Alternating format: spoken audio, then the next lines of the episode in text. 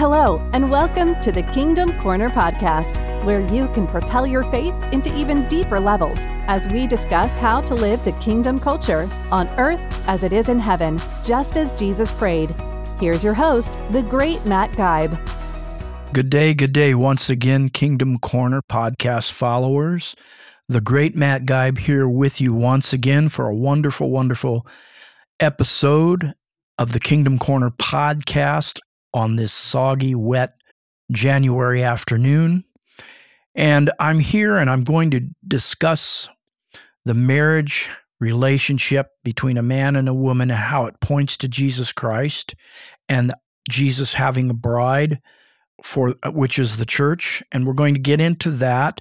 We've already been discussing it last episode we talked about I believe that was about the 8th of the month we began to talk about how there has to be a preparation for the wedding between Christ and the church, and there has to be a sanctification, a setting apart of the bride, and a cleansing of the bride. And we spent quite a bit of time on that. The time before we started to open this up and talk about the need to be in subjection one to another. And in that episode, that was, I believe, the first part of the month, like around the first or second of January, we talked about how it was so important that in every relationship that people have that there is a subjection one to another.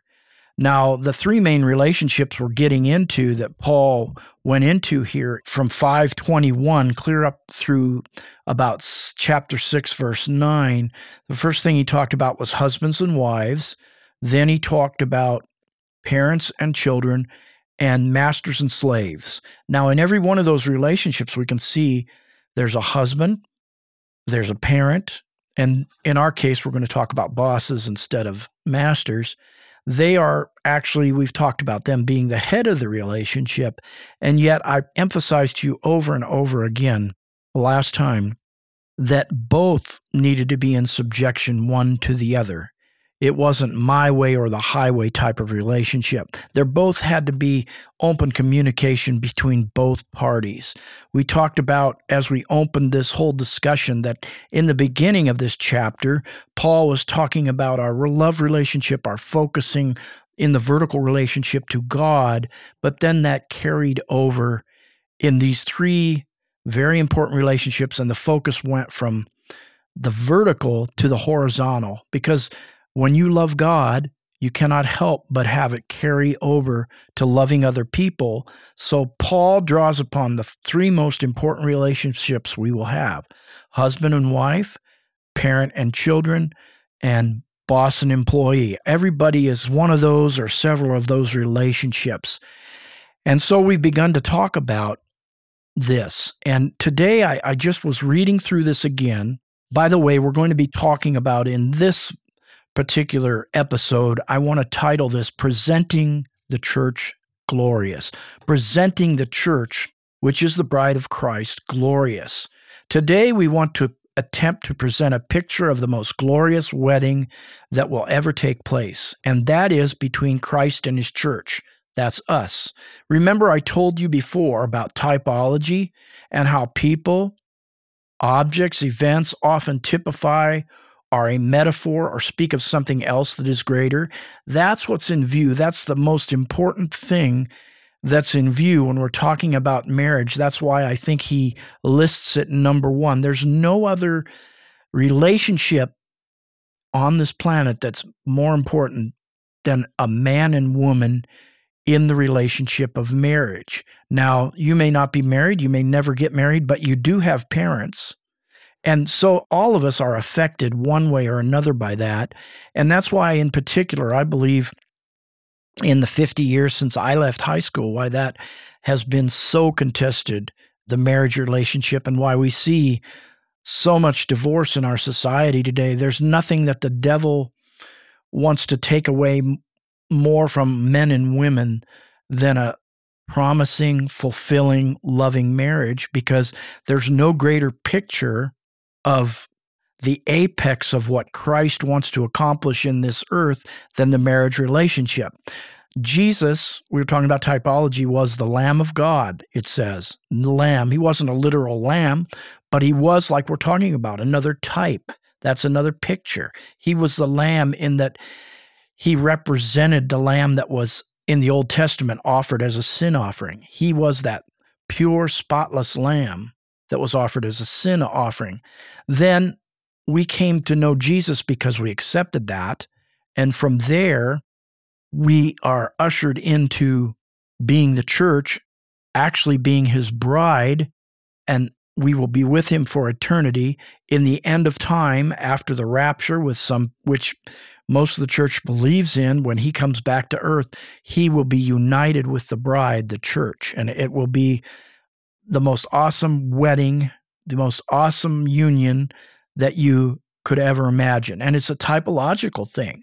I want to go through this verse today, and I want to just point out to you why this is more than just talking about the marriage relationship. It's pointing to something greater here. Like I said, it typifies the bride of Christ and Jesus taking the bride of Christ as his bride. Now let's read through these verses, and I've highlighted different sections. I've highlighted in orange where it shows the husband and the wife part, and then I've highlighted in blue where it switches over and it talks about the metaphor goes into talking about Christ and the church. They're both intermixed here. You cannot read this without seeing that this is pointing to something greater than just the regular marriage relationship and why this is such a special, special relationship. Verse 22, I highlight in orange because it says, Wives, submit to your own husbands as to the Lord. For the husband is head of the wife. We've talked about that last time. So this is the marriage relationship here. And then he goes on to connect it in the same verse as also, so wives submitting to husbands, as husband is the head of the wife, as also Christ is the head of the church. See, he's comparing that. He is the savior of the body. And then also, verse 24 also speaks of Christ and the bride. Therefore, just as the church is subject to Christ, then we switch over to the husband and wife relationship. Let wives be their to their own husbands in everything. So it's a comparison. As the church is subject to Christ, wives are to be subject to their husbands. It's pointing to the greater relationship of the bride of Christ and the church and the submission. The submission in marriage is typologically related to the church submitting to Christ. So let wives, it goes switches back to be subject to their own husbands and everything. Verse 25 Husbands, love your wives. That's again the marital relationship here on earth. And then it switches over to the greater picture, just as Christ also loved the church and gave himself for her. Well, I asked the question last time we were together how can that be possible? It can't be possible. Man cannot love his wife in the same way that Jesus loved the church because Jesus gave his life for the church, right? Uh, and yet, that is the picture. Husbands are to lay their lives down for their wives, you know, through the 40 or 50 years of marriage, if they're married that long, or even physically, if it came to that. Well, husbands, love your wives, just as Christ also loved the church and gave himself for her. See, that's the picture. That he might, Christ did this. Why? To sanctify and cleanse her. We talked about that last week with the washing of the water by or in, we talked about the word. See, there's the greater picture. We're talking about something more than just marriage between a man and a woman. Talking about the marriage of Christ to his church and how he's getting her ready. And then verse 27 really highlights this, this bride of Christ. That's where I took the title from, Presenting the Church Glorious. Listen to this that he might present her to himself a glorious church, not having spot or wrinkle or any such thing, but that she should be holy and without blemish. Verse 27 is just talking about the bride of Christ in the church and how she's going to be presented to Jesus as his bride. Then verse 28 switches back to the husband and the wife. So husbands ought to love their own wives as their own bodies. He who loves his wife loves himself. Why? Because they're one flesh. That's why. They become one. For, and we're going to see that more in the verse here. verse 29 For no one ever hated his own flesh, but nourishes and cherishes it. Then in the middle of verse 29, he switches back over, just as the Lord does the church. He's comparing it. We cherish, we cherish our wives. They cherish us just as the Lord cherishes the church. Okay. Verse 30, for we are members of the body. Again, we're talking about the bride and the bride of Christ or the bride of Christ and Jesus, the groom. For we are members of his body, of his flesh, and of his bones. That's not talking about marriage here on earth. That's talking about the marital relationship between Jesus and the church. For this reason, and this is a quote, this is verse a quote from Genesis 2:24. It's taken right from there. For this reason, a man shall leave his father and a mother and be joined to his wife, and the two shall become one flesh. They two shall become one. And here's the pictures. It is talking about the man and the woman becoming one, and yet still it's kind of both. It points to something greater. Verse 32 says that. This is a great mystery. But I speak concerning Christ and the church. In other words, 30 or verse 31 for this reason, a man shall leave his father and mother and be joined to his wife. The two shall become one. Aha. This is a great mystery. What is he speaking of? The verse defines it. I speak concerning Christ and the church. That's the picture of why marriage is so precious and beautiful, because the man and woman are to become one. That doesn't mean, like I said, I think in the previous episodes that they don't have their own ideas and opinions at times, but they come together in purpose. They come together in relationship as one. They're made one. And I'll have to tell you, after 40 years of being married, and it hasn't all been a bed of roses, and I haven't done everything the way God would have me do it. I've fallen, I've failed. Yet the more you follow Christ, the more you do become one. The more you you work together, the more your purpose becomes intertwined where you can almost not be able to separate your purpose from the woman's purpose or her purpose from your purpose as the husband. Just like I told you, I think the picture of the oxen pulling together in a yoke is such a great picture. They have to pull together. In marriage, a man and woman has to pull together. It's not one is totally greater than the other, though one may lead a little bit. There might be a leading oxen, I've been told, but they have to work together. Okay. We talked so much about that in prior episode. This is a great mystery, but I speak concerning Christ and the church. Verse 33. This is back to the husband and wife. Nevertheless, let each one of you in particular so love his own wife as himself, and let the wife see that she respects her husband. Wow, isn't that a beautiful, beautiful picture? That is a beautiful picture. Let's go now and look a little bit at that verse, the verse that's the apex of this whole passage, verse 22 to 33, I believe is verse 27. And I want to go back to that, point a few things out there, and then we'll be done for today. I want to read that again. I'm reading the New King James Version. This is the apex of these verses of the marriage relationship between the husband and the wife and what it points to and what it means.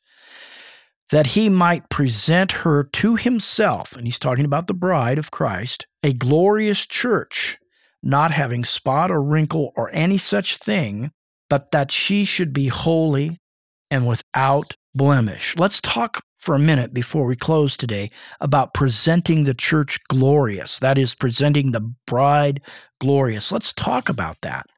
Let's look at that verse further. The literal Greek would say it this way, the way it was written in the Greek language, that he might present. Whoops, let's go back. Verse 27, the Greek says that he might himself present unto himself the church glorious. Let's read that again. That he might present unto himself the church glorious. This is the literal reading of the Greek. That he might present himself, let's say it again, that he might himself present unto himself the church glorious, is the literal Greek. And it speaks of the bride, the bride of Christ, that he should both, that is Jesus, both, uh, that she should be both, I'm sorry, that she should be both, that is the church, holy and full of God's glory. Holy and glory are inseparable words. And we talked about last week that cleansing was necessary for holiness and glory to occur. really makes the church presentable as Jesus' bride is because in verse 26, we talked about last week or last time we were together, that the church had been sanctified and cleansed. They're sanctified, the church is sanctified and cleansed, and now ready to present it in glory. Holiness and glory are inseparable, and cleansing is necessary for both to occur. Holiness is glory that is internal, and glory is the outward manifestation of holiness. Think of Moses and when he came down from the mount after 40 days meeting with God, his face shone radiantly, so much so with the glory of God that he had to put a veil over his face. It talks about the radiant faces in Psalm 34 of those that go before the Lord. They have radiant faces. Okay? Glorious in the Greek, the word is endoxis. It means of high esteem, held in high honor, gorgeous, splendid, noble, clothed in nobility and honor, illustrious. So let's read it this way that he might present himself, that he might himself, let's say that again, that he might himself present unto himself the church of high esteem, held highly in honor, the church that is gorgeous, splendid, noble, clothed in nobility, also clothed in honor, and made illustrious. Let's read it again.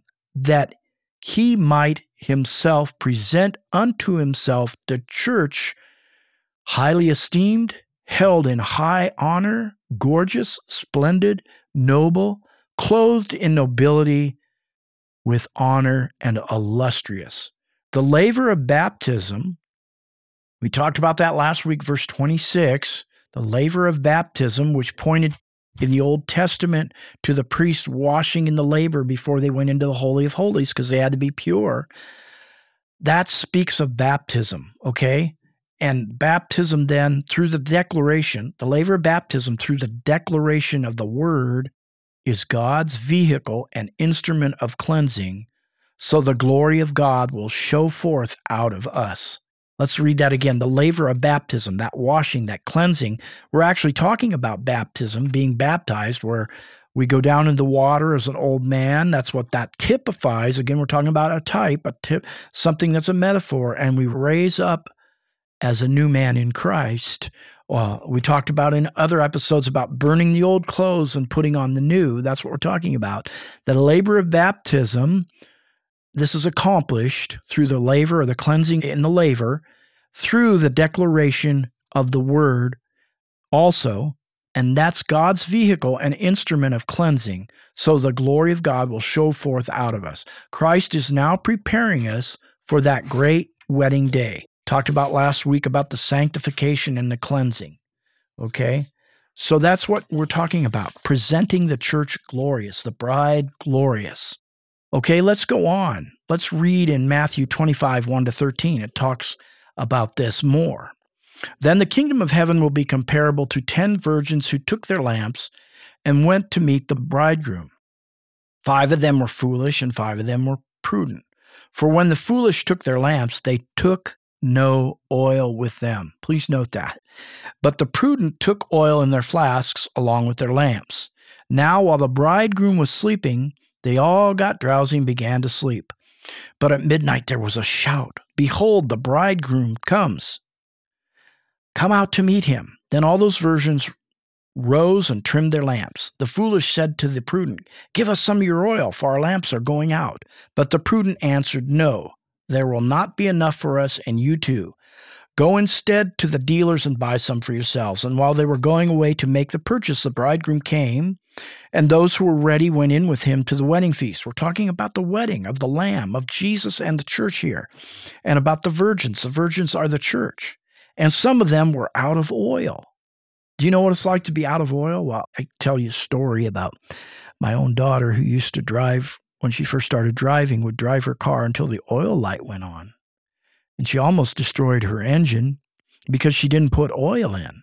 You have to be topped up with the oil of his spirit to be prepared when he comes for the church and he's united in matrimony to the church. You have to have oil. You have to be topped up. How much of the oil of the spirit can you have? As much as you want. It's without limit. Can there ever be too much oil? Well, I mean, in the natural, there can. I almost destroyed an engine overfilling it with oil. And yet, in our own holy vessel, we can never have enough oil. So we need to keep our vessels, our spirits topped up with the oil of the Spirit. That's what this is talking about here being ready for the marriage, being ready for the wedding. Okay.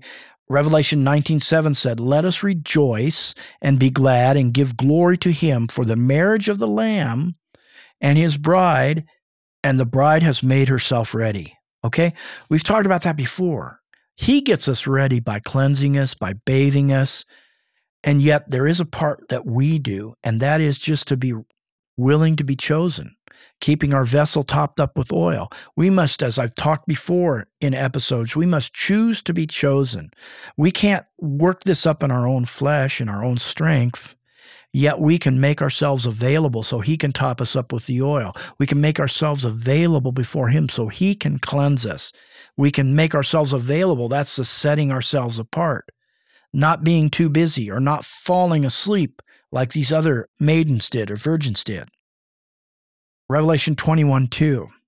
And I saw the holy city, New Jerusalem, coming down out of heaven from God, made ready as a bride, ordained for her husband.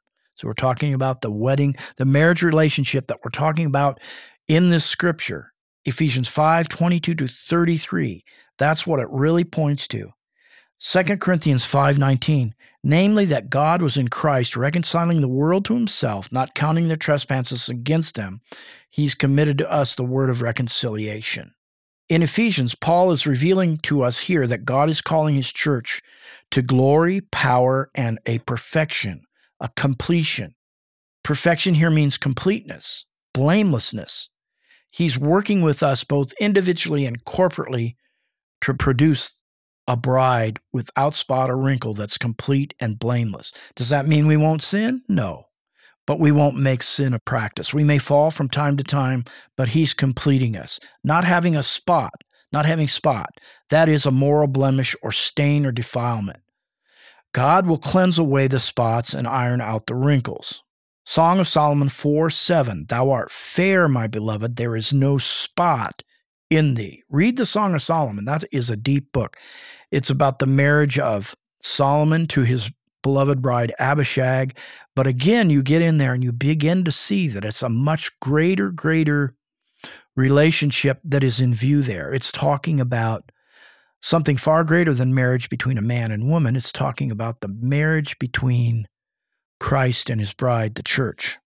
Even in the Old Testament. Now let's read this one Matthew 22 10 to 14. Those slaves went out into the streets and gathered together all they found, both evil and good, and the wedding hall was filled with dinner guests. See, the master said, Nobody will come to my wedding, so go, go out into the streets and bring people in. So that's what they did. They were bringing in anybody, evil and good. But when the king came in to look over the dinner guests, he saw a man there who was not dressed in wedding clothes. Ooh.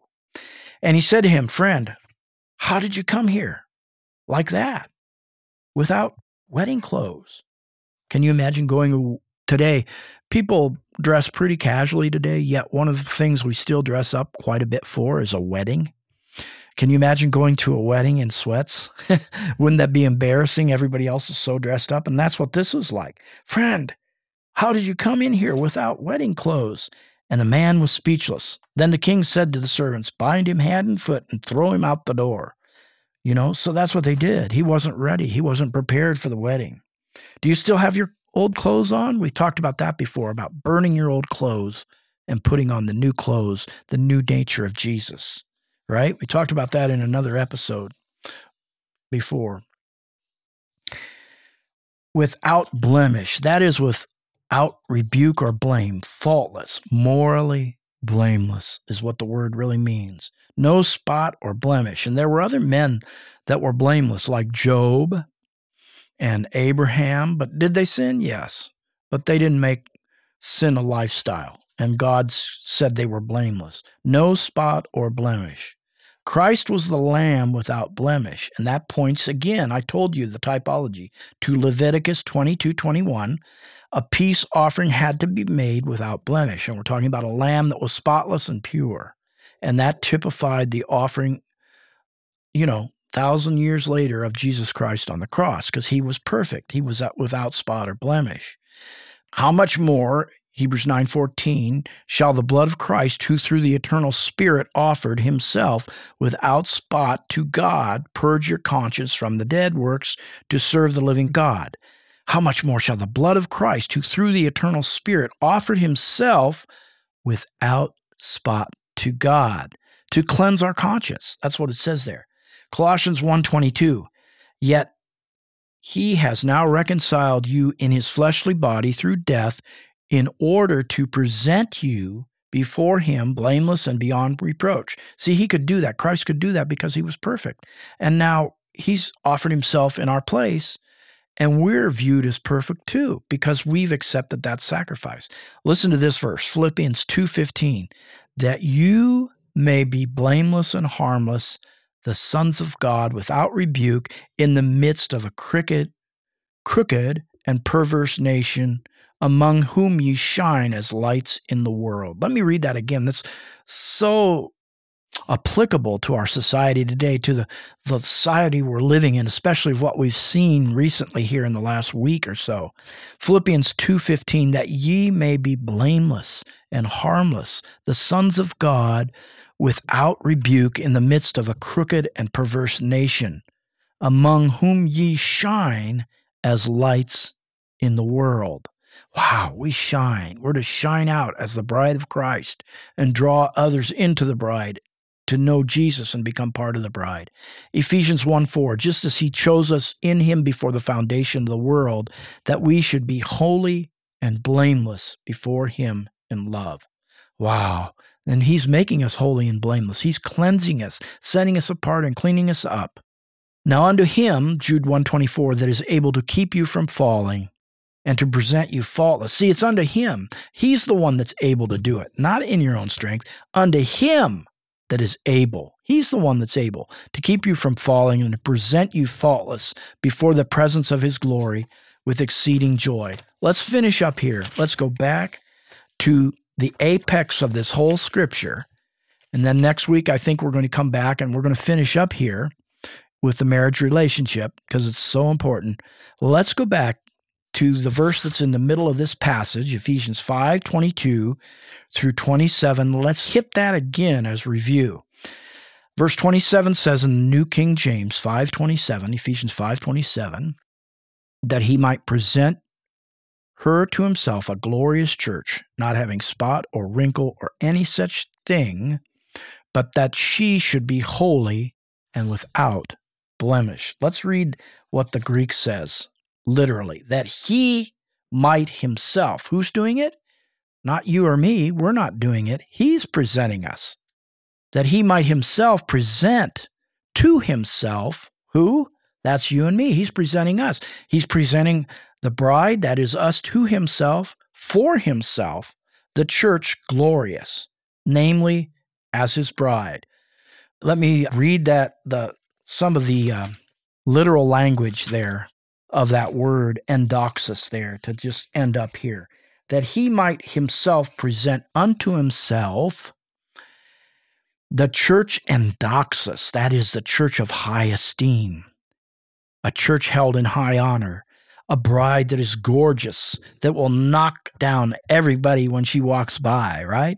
They'll be so wowed by her glory. Gorgeous splendid that he might present a gorgeous and splendid bride, clothed in nobility and honor, illustrious.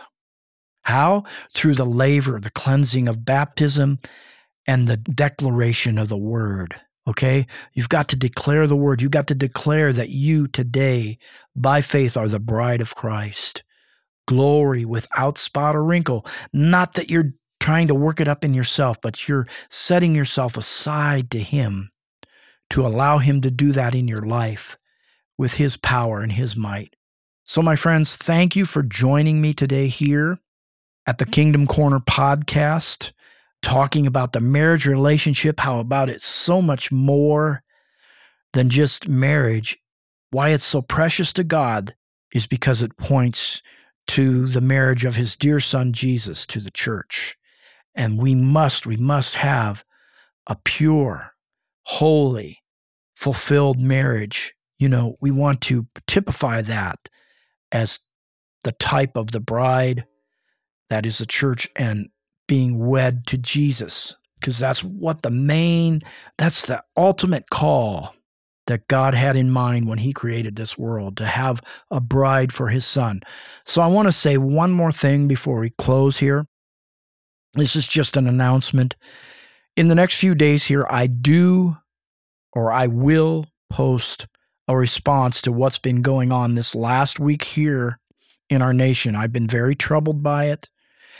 And yet, at the same time, God is encouraging me about what went on in Washington, D.C. with the uh, protest and riot, the change of our government, how we should view those things. I want to come on here. I, I believe I'm going to be interviewing maybe one or two people for this, and I will post another podcast. I just I didn't want you to think that I'd completely forgotten about that. It's so important. It's important to study the Word of God, to keep on, I believe, with Ephesians, because that's what God has put us into. And, and there's been so much, I think, rich food there for us. But we can also not neglect what's going on in our country. And at times we need to speak to those issues, not in a judgmental, hateful way, but as peacemakers, as those from the heart of God and the heart of Jesus that would bring the whole counsel of God, the whole mind of God about those issues. So, in the next few days, I will be posting or uploading a podcast in response to what's going on in Washington, D.C. Just like we said before, today was presenting the church or the bride glorious. Be blessed. Have an awesome day. Have an awesome week. Thank you for just turning out and supporting my podcast. Thank you so much. Thank you for joining us for another great discussion on the Kingdom Corner, hosted by Matt Guybe. Remember to click the subscribe button so you can be notified of each new episode as it's released. To enjoy an even deeper dive into God's Word, check out Matt's new devotional book, Searching for Significance, a devotional journey through the book of Ecclesiastes Learn more and even hear from Matt himself on the devotional website significanceacademy.com. As always, thank you for being a part of the Kingdom Corner.